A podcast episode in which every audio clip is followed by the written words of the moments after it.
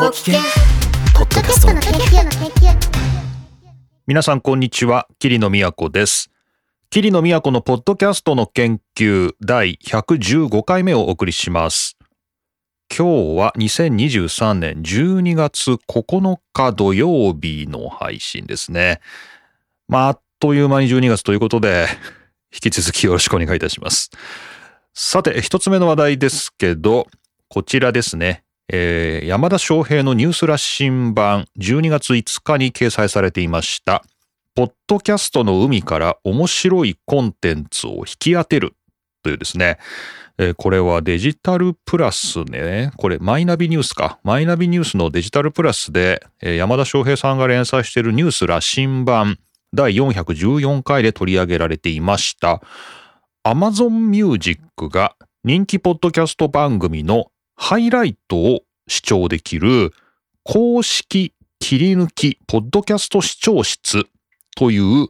まあ、番組かな番組の配信を開始しましたっていうですね、まあ、これを紹介してくれているニュースです。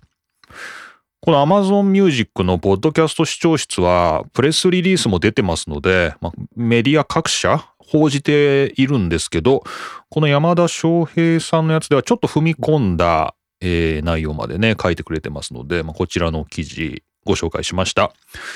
で、えー、このポッドキャスト視聴室ですけど、まあ、視聴は試し聞きなんで、公式切り抜き。しかもね、視聴室なんだけど、公式切り抜きっていうことで、えー、これはね、Amazon Music が選んだ人気ポッドキャスト、えー、現在は18番組だそうですけども、それぞれが公式切り抜きなんで、まあ、これはそれぞれの番組が切り抜きを作ったということなんですかね。18番組の公式の切り抜き5分以内だそうですね。5分以内の切り抜きが、現在ですね、18番組ずらっとこのポッドキャスト視聴室という番組にエピソードが並んでます。えー、だから番組一つで一つのエピソードで今18番組あるという感じなんですかね。で、えー、こちらちょっとアクセスしてみます。Amazon Music ですので、えー、僕は普段使ってはいないのですが、えー、今さっきアクセスしてみましたら、はい。これはまあ、ポッドキャストなんでね、あの、僕は Amazon Music のプレミアム、お金払ってないんですけど、これは聞くことができますね。ポッドキャストなんでね。で、公式切り抜きということで、えー、5分程度に再編集した、えー、Amazon Music がおすすめの今聞きたい番組というものですね。これをご紹介します。というね、そんな番組になってます。今バッと見ますと、えーまあ、上からですね、ゲイと女の古典ラジオ、古典ラジオ、えー、ニュースでゆる英語ラジオ、えー、などですね。まあ、どっかで聞いたことあるなっていうね、そういう番組がずらっと並んでます。まあ、メジャーな番組ですね。で、まあ、公式の切り抜きなんで、それぞれの切り抜かれた時間の長さを見ますと、まあ、5分、3分、4分、3分とですね、まあまあ、それなりに、まあ、5分以内で各番組が工夫して切り抜きを作ってるのかなっていう感じですね。で、こちらは山田さんのですね、こちらの連載のコメントでは、まあ確かに主張していくっていうことは、あの、まあできるんで、まあ、番組と出会うチャンスになるのかなという感じではあるんですけど、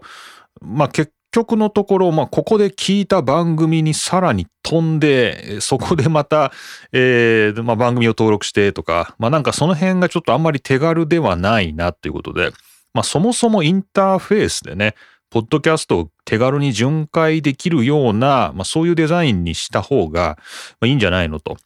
まあ、つまり視聴がね、あの、して、視聴をどんどんどんどんしていけるようなインターフェースにして、まあ、それぞれの番組を、まあ、ブラウズしていくっていうね、なんかそんなような感じにした方がいいんじゃないんですかね、みたいな感じのことはね、書いてくれてますけども。まあ、確かにね、この視聴、視聴チャンネルですかね、ポッドキャスト視聴室っていうところを、まあ、うん、どう使えばいいのかなっていうのは確かに僕も迷うとこではありますね。まあ、フォロー。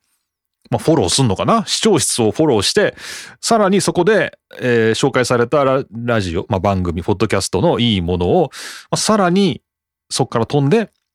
フォローするというね、まあそんなような感じになるのかなっていう感じですよね。まあでもこの Amazon Music のインターフェースがそもそもあまりよろしくないので、ちょっとポッドキャストをね、ブラウズしていくっていうような感じにはなってないのが残念なところですね。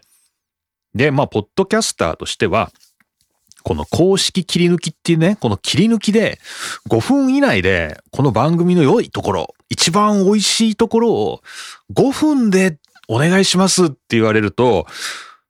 あ、これ難しいなっていうのをね、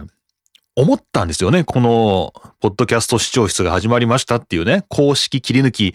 始まったっていうのを知ったときに、仮にね、この例えばポキケンですね、この番組のいいところですね、5分で、もうつかみの、もうここが面白いよっていうところを5分切り抜けって言われたら、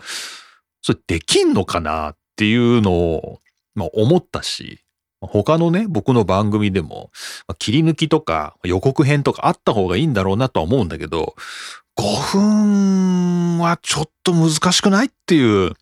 なんか思ったんですよ。思ったんですよ。まあ、ところがって話なんですけど、このポッドキャスト視聴室ですね、公式切り抜き、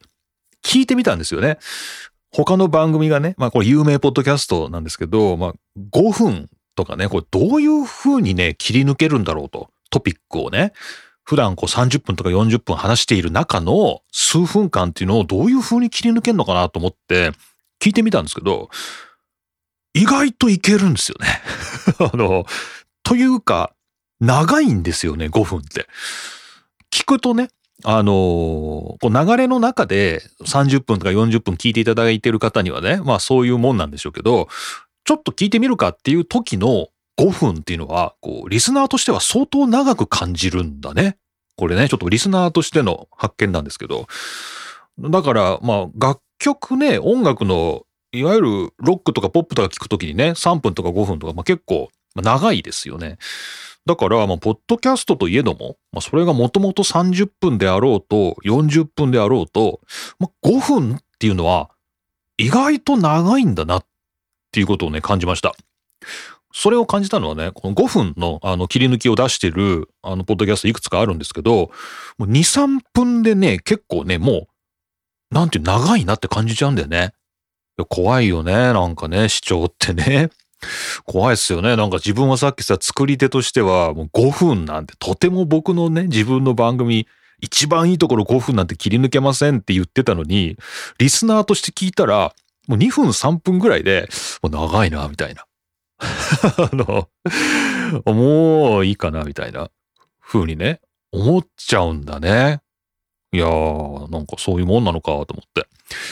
だから、まあ今回、あの、まあ自分のね、中で発見っていうのは、多分じゃあ自分の番組も2、3分で切り抜けるんだろうなっていう。ね、リスナーの耳になれば、2、3分切り抜くっていうことは多分できるんだろうなと思いましたよ。やってみようかね。なんかね、どっかでね。あの、ちょうどあれだよね。この僕が大学でやってるポッドキャスト、あの、YouTube にも出してますけど、まあこれは YouTube ミュージックに出すために、まあ仕方なく YouTube にも出してるんですけど、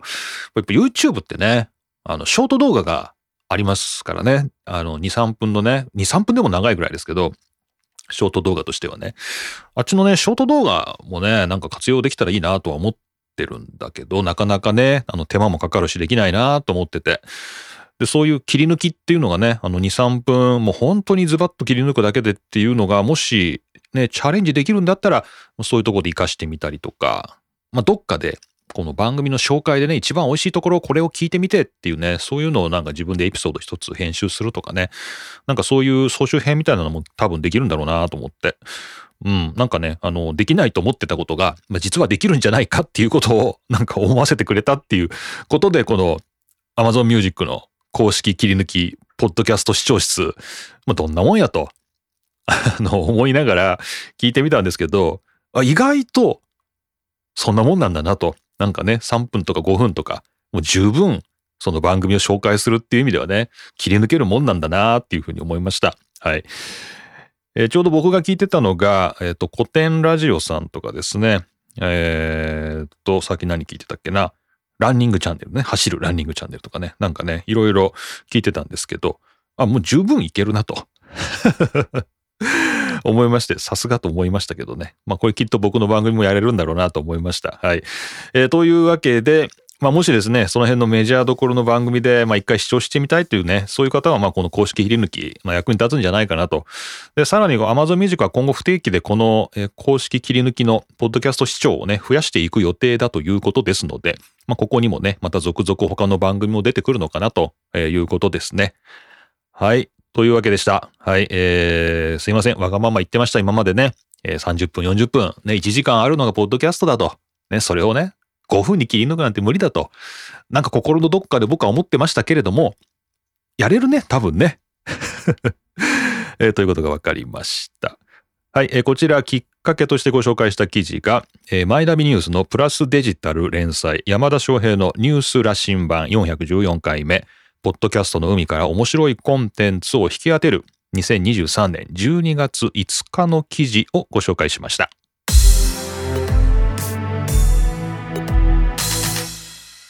さて次の話題ですが、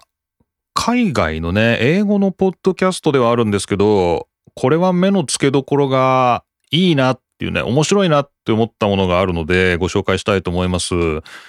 えーこちらは、えーポッドニュースで紹介されていて知ったんですけれども、ポッドニュース的にはちょっと前ですね、2023年の10月31日に紹介されていた番組です。ポッドキャストの墓場っていうですね、えーポッドキャストグレイブヤードっていうね、まあ墓場ですよね。ポッドキャストの墓場っていう番組ありまして、これがね、墓場ってね、つまりね、あの、まあ、このちょっと番組の紹介のところをいくいくつかご紹介しますけど、えーあなたは93%のポッドキャストが7エピソードを出さずして終わっているということを知っていますかと。まあ、つまり、えー世の中には何百万っていうですね、ポッドキャストの番組が始まっているんですけど、その93%は7話ですね、7エピソード出さずして終わってしまうと。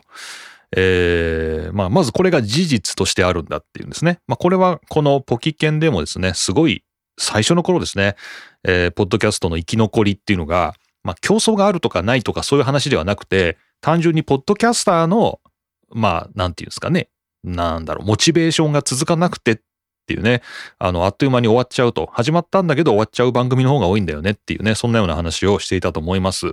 で、まあ、それを、まあ、それは踏まえてるわけですよね。93%のポッドキャストが7エピソード出さずして終わっていると。なので、その、終わっちゃった93%の番組を、墓場のね、墓場のポッドキャストっていうことで、その、ポッドキャスターに話を聞こうっていうね、その、どんなポッドキャストだっていう、面白くないですかこれ。あの、つまりさっきのな、あの、さっきの、あの、アマゾンのね、あの、良いポッドキャストをあの5分ずつ紹介しますみたいな、あの、成功したポッドキャスト、皆さんにおすすめのポッドキャストを紹介していきますよっていうのの全く逆で、この7エピソード出さずして終わってしまった、このね、放置されてしまった93%の、まあ、失敗したポッドキャストのポッドキャスターを呼んで話を聞いていこうっていう、そういう番組なんですよ。これすごいよね。このね、思いつくかな？まあ僕は思いつかなかったな。なんかね、あの、この番組でもね、あの失敗した人っていうか、失敗している人にフォーカスを当てたポッドキャストやってみたいなっていうね、そういうあのメッセージいただいたことありますけど、このポッドキャストにね、限定して、もう失敗した人たちを、まあ、あえて呼んで、なぜ失敗したのかっていう話をね、聞いていく、考えていくっていうね、そういうポッドキャスト。これが、ポッドキャストグレイブヤード、ポッドキャストの墓場ですね、という番組です。で、えー早速ですけど聞いてみました。えっ、と、今ね、エピソードが、えっ、と、いくつか出てるんですよね。今でも、うん、毎週ぐらいですかね、更新されてますね。10月の31日からね、更新されてまして、今、1、2、3、4、5、6、7、8、9、9、10個ぐらいですかね、エピソードが出てますね。で、えっ、と、残念ながらね、あの、一つも僕が存じ上げている人はいないのですけれども、まあ、それはまあそういうもんなのかな？途中で終わっちゃったポッドキャストだからね。でもまあメジャーな人がやっているものもあって、えっ、と、僕が聞いてみたのが、一番最初のやつかな？えーグレッグ・ラザーフォードさんとアンドリュー・スティールさんというどちらもスポーツ選手みたいですね。オリンピッククレベルで活躍していたスポーツ選手、アメリカの選手なんですかね。えーなんだそうですけれども、あれでも MBA って、MBE ってついてるな。イギリス人なのかな？えーっと、ということは、この番組は一体どこで作られているんだろう？なんだが、謎が深まるなあ、UK か。イギリスなんだね。このジェームス・ビショップさんっていうね、えーこのポッドキャストの墓場のこのメインのパーソナリティやってる方が、これがイギリスで活躍されている方なんですね。ということはこの番組もイギリスベースということになるのか。だからここでオリンピックの元選手でっていうので MBE っていうですね、あのイギリスの勲章ですね。勲章を持ってる、大英帝国勲章を持ってる人が出てくるっていうのは、やっぱこうイギリスベースなのかな？はい、失礼しました。イギリスベースの番組のようですね。まあ、とりあえず英語です。で、その、えーとスポーツ選手2人が出てきたっていうですね、この回なんですけど、まあ、この2人が2016年に始めたポッドキャストっていうのが、エピソード2つ出して終わったそうなんですね。えーまあ、2つだけ出して終わっちゃったと。で、その2つだけ出して終わっちゃった2人に来てもらって、このビショップさんが、あのまあ、当時どんな感じだったかっていう話を、まあ、聞いていくっていうね、そんな感じのスタイルです。で30分ぐらいのね、あのまあ、なんていうのかな、ディスカッションになってるんですけど、で、まあ、この二人のね、やったことっていうのを、まあ、最後に、じゃあちょっと教訓としてまとめておきましょう、みたいな感じで、このビショップさんが、まあ、まとめてくれているので、まあ、その最後のあたりがね、まあ、大事っちゃ大事なんですけど、あの、まあ、この二人は、あの、まあ、なんか思いつきで始めてしまったと。勢いでね。えー なので、あの、まあ、最初のワンマイルっていうふうにこの人は言ってましたけど、あの、いわゆるプリプロっていうんですかね。試しにこの番組を作ってみるというか、なんか最初のね、あの、そのプロトタイプを作るみたいな、そういうところは結構大事だから、あの、そこはやっぱりちゃんとやらないと続かないよねっていうね、勢いで始めちゃうもんだけど、まあそこはちゃんと準備しようね、みたいなね、そんなようなことを言ってます。で、この番組の中でも喋ってたんですけど、ポッドキャストをこう2人とか3人でやるっていう時には、なんか、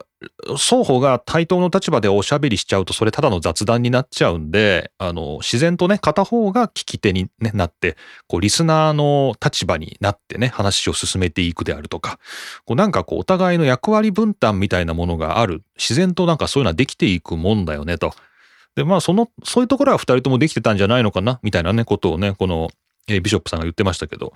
まそういうのもまあプロトタイプで作ってみるとわかるっていう感じですかね。なんかね、お互いのなんとなくの役割分担みたいなね、ものもわかるのかなと。そういうことにちゃんと時間をかけようねと。まあそうしないと、あの、パブで酔っ払いながら、あの、喋ってる会話を録音したような、こうなんかあんまりこう、リスナーにとっては、あの、価値が見出せないようなね、なんかそういうものになっちゃうよと。うん、このパブでって言ってるところでもやっぱこれはイギリスの番組なんだなっていう感じがしますね。いや、なんかこれは僕にも響きましたね。なんかね、この番組は一人でやってるんで、まあ皆さんがリスナーで、こう、なんか皆さんに僕は語りかけてるというスタイルになってますけど、大学でやってるやつとかだと、やっぱ二人とか三人とか四人とかで話すっていう時に、まあ僕が聞き手になってるんだなと。僕がなんかリスナーの声を代弁するというかね、なんかそういう形で自然とやってるのかなっていう、なんかそういうなんか分析にも役に立っ役立ったなっていう感じがします。で、まあ他ですね、あと、まあこのビショップさんが挙げているこの二人のポッドキャストがなぜ失敗したのかっていうところで、まあ、二つ目に挙げているのが、まあ、コンテンツをもっと宣伝するべきだと。こう自分がこのポッドキャスト自体に割いているリソースの、まあ半分ぐらいは、なんだろう、あの宣伝というかね、この広報に使うべきじゃないのかということを言ってて。なんか番組作りっていうところに100%時間を使っちゃっても結局そのポッドキャストってどこにも届かないから、まあ50%ぐらい、半分ぐらい、あの、その宣伝、売り込みに使ってもいいんじゃないのっていうね。まあそんなようなこと言ってて、あそうかと。これも耳が痛い話ですけどね。うん、確かにね。そうね。ここでマイクの前で話しててもね、どこに届くかっていうのはわかんないからね。なんか、この番組の中でも、もうちょっとこうソーシャルメディアとか、あのな、なかなか使いにくいですけれどね、まあそういうところも頑張ってみた方がいいんじゃないの？みたいな、なんかそんな話はしてました。で、えー三つ目は、まあ、信念を失わないようにっていうね、まあそんなようなことを言ってましたけどね。まあ、まあ失っちゃえばね、続かなくなっちゃうしね。まあその辺はまあ確かにその通りだなという感じでしたけどね。はい、という感じで、まあ、あの、なんていうの ?93% の番組が、あの、まあ、終わっちゃうと。ね、あの、そういうポッドキャストの世界なんですけど、じゃあその終わっちゃった番組の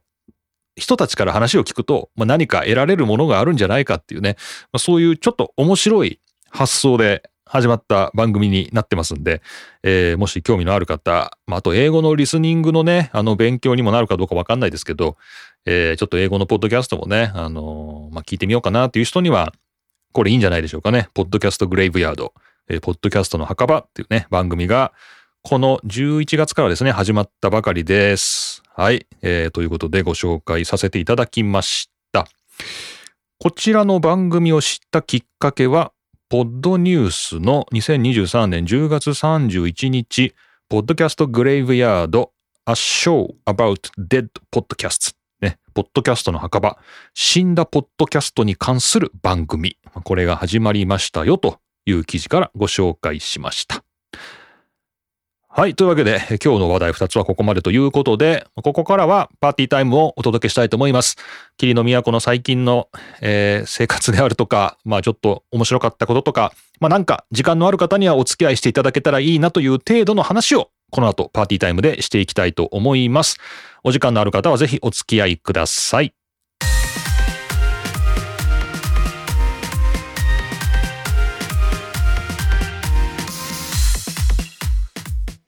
アニメの話なんですけど、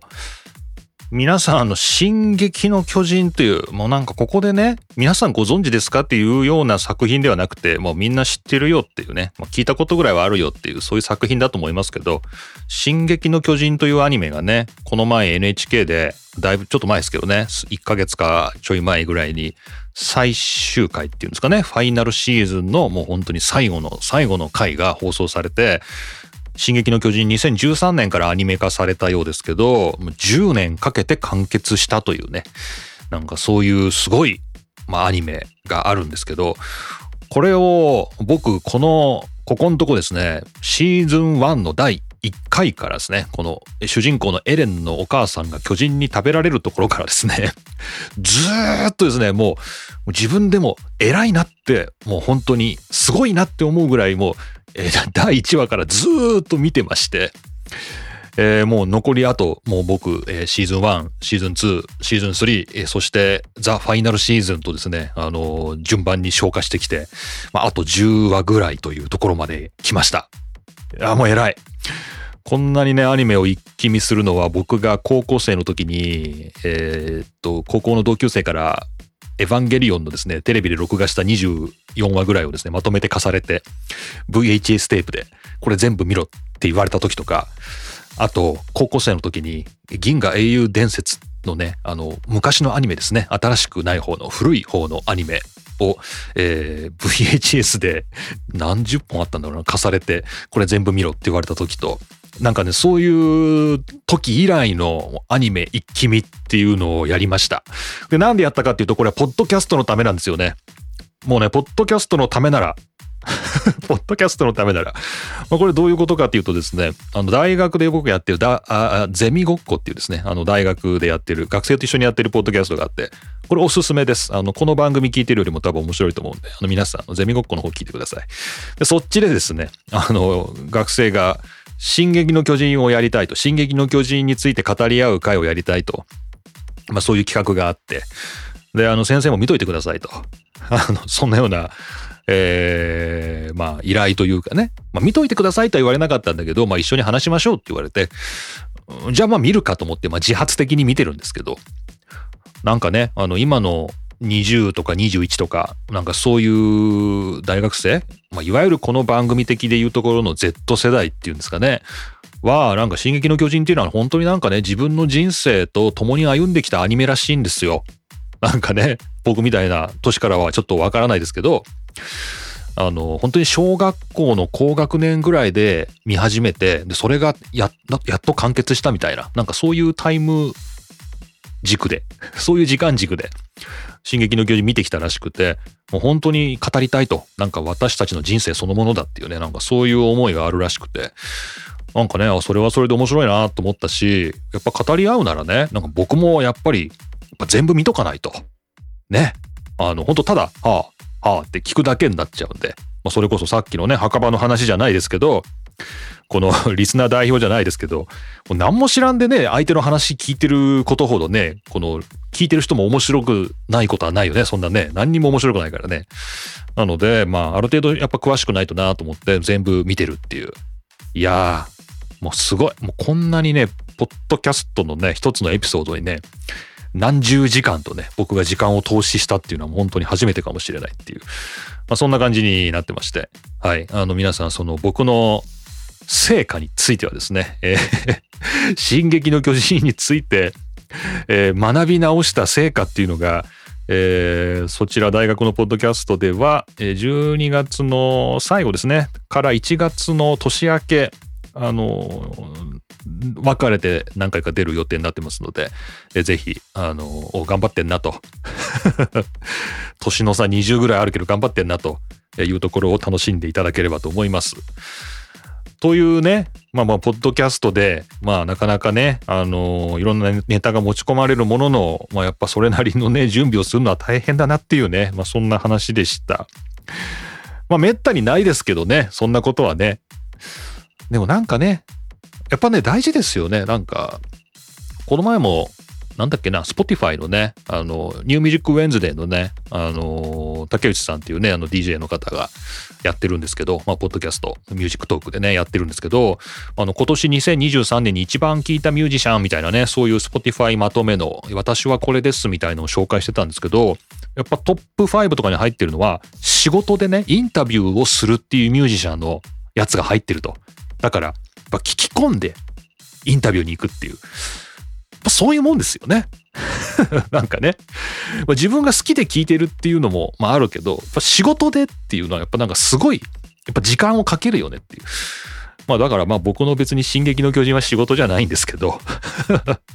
仕事じゃないんですけど、まあ、やっぱそういうものにやっぱ時間はかけてしまうよなっていうね、なんかね、ちょっと思いましたけどね。はい。まあ皆さんもなんかそういう2023年、仕事で、みたいなね、仕事で費やしたあの、コンテンツ消費とか、まあ、そんなのがあれば、頑張ったなと、えー、自分を褒めてあげたらいかがでしょうか。もう僕はもう、この2023年の年末、進撃の巨人に費やしてきたっていうことで、思い出に残る年末になったなという感じがしております。はい。というわけでした。さて、えー、そんなわけで、ポッドキャストの研究、今日は115回目をお送りしてきました。えー、もう今年もあとわずかですね、えー、ポッドキャストの研究毎週末ということになりますが、来週がですね、僕が土日が出張が入ってまして、泊まりで出張がありますので、えー、ちょっとその前に取れるか、まあどうかという感じでね、まあ、もしかしたら、一週間お休みいただくかもしれませんけれども、まあ、どこか来週のどこかで、まあ、取れるタイミングがあれば、皆さんとお会いできるかと思います。よろしくお願いいたします。というわけで、桐野都がお送りしました、ポッドキャストの研究第115回目お送りしました。また次回お会いしましょう。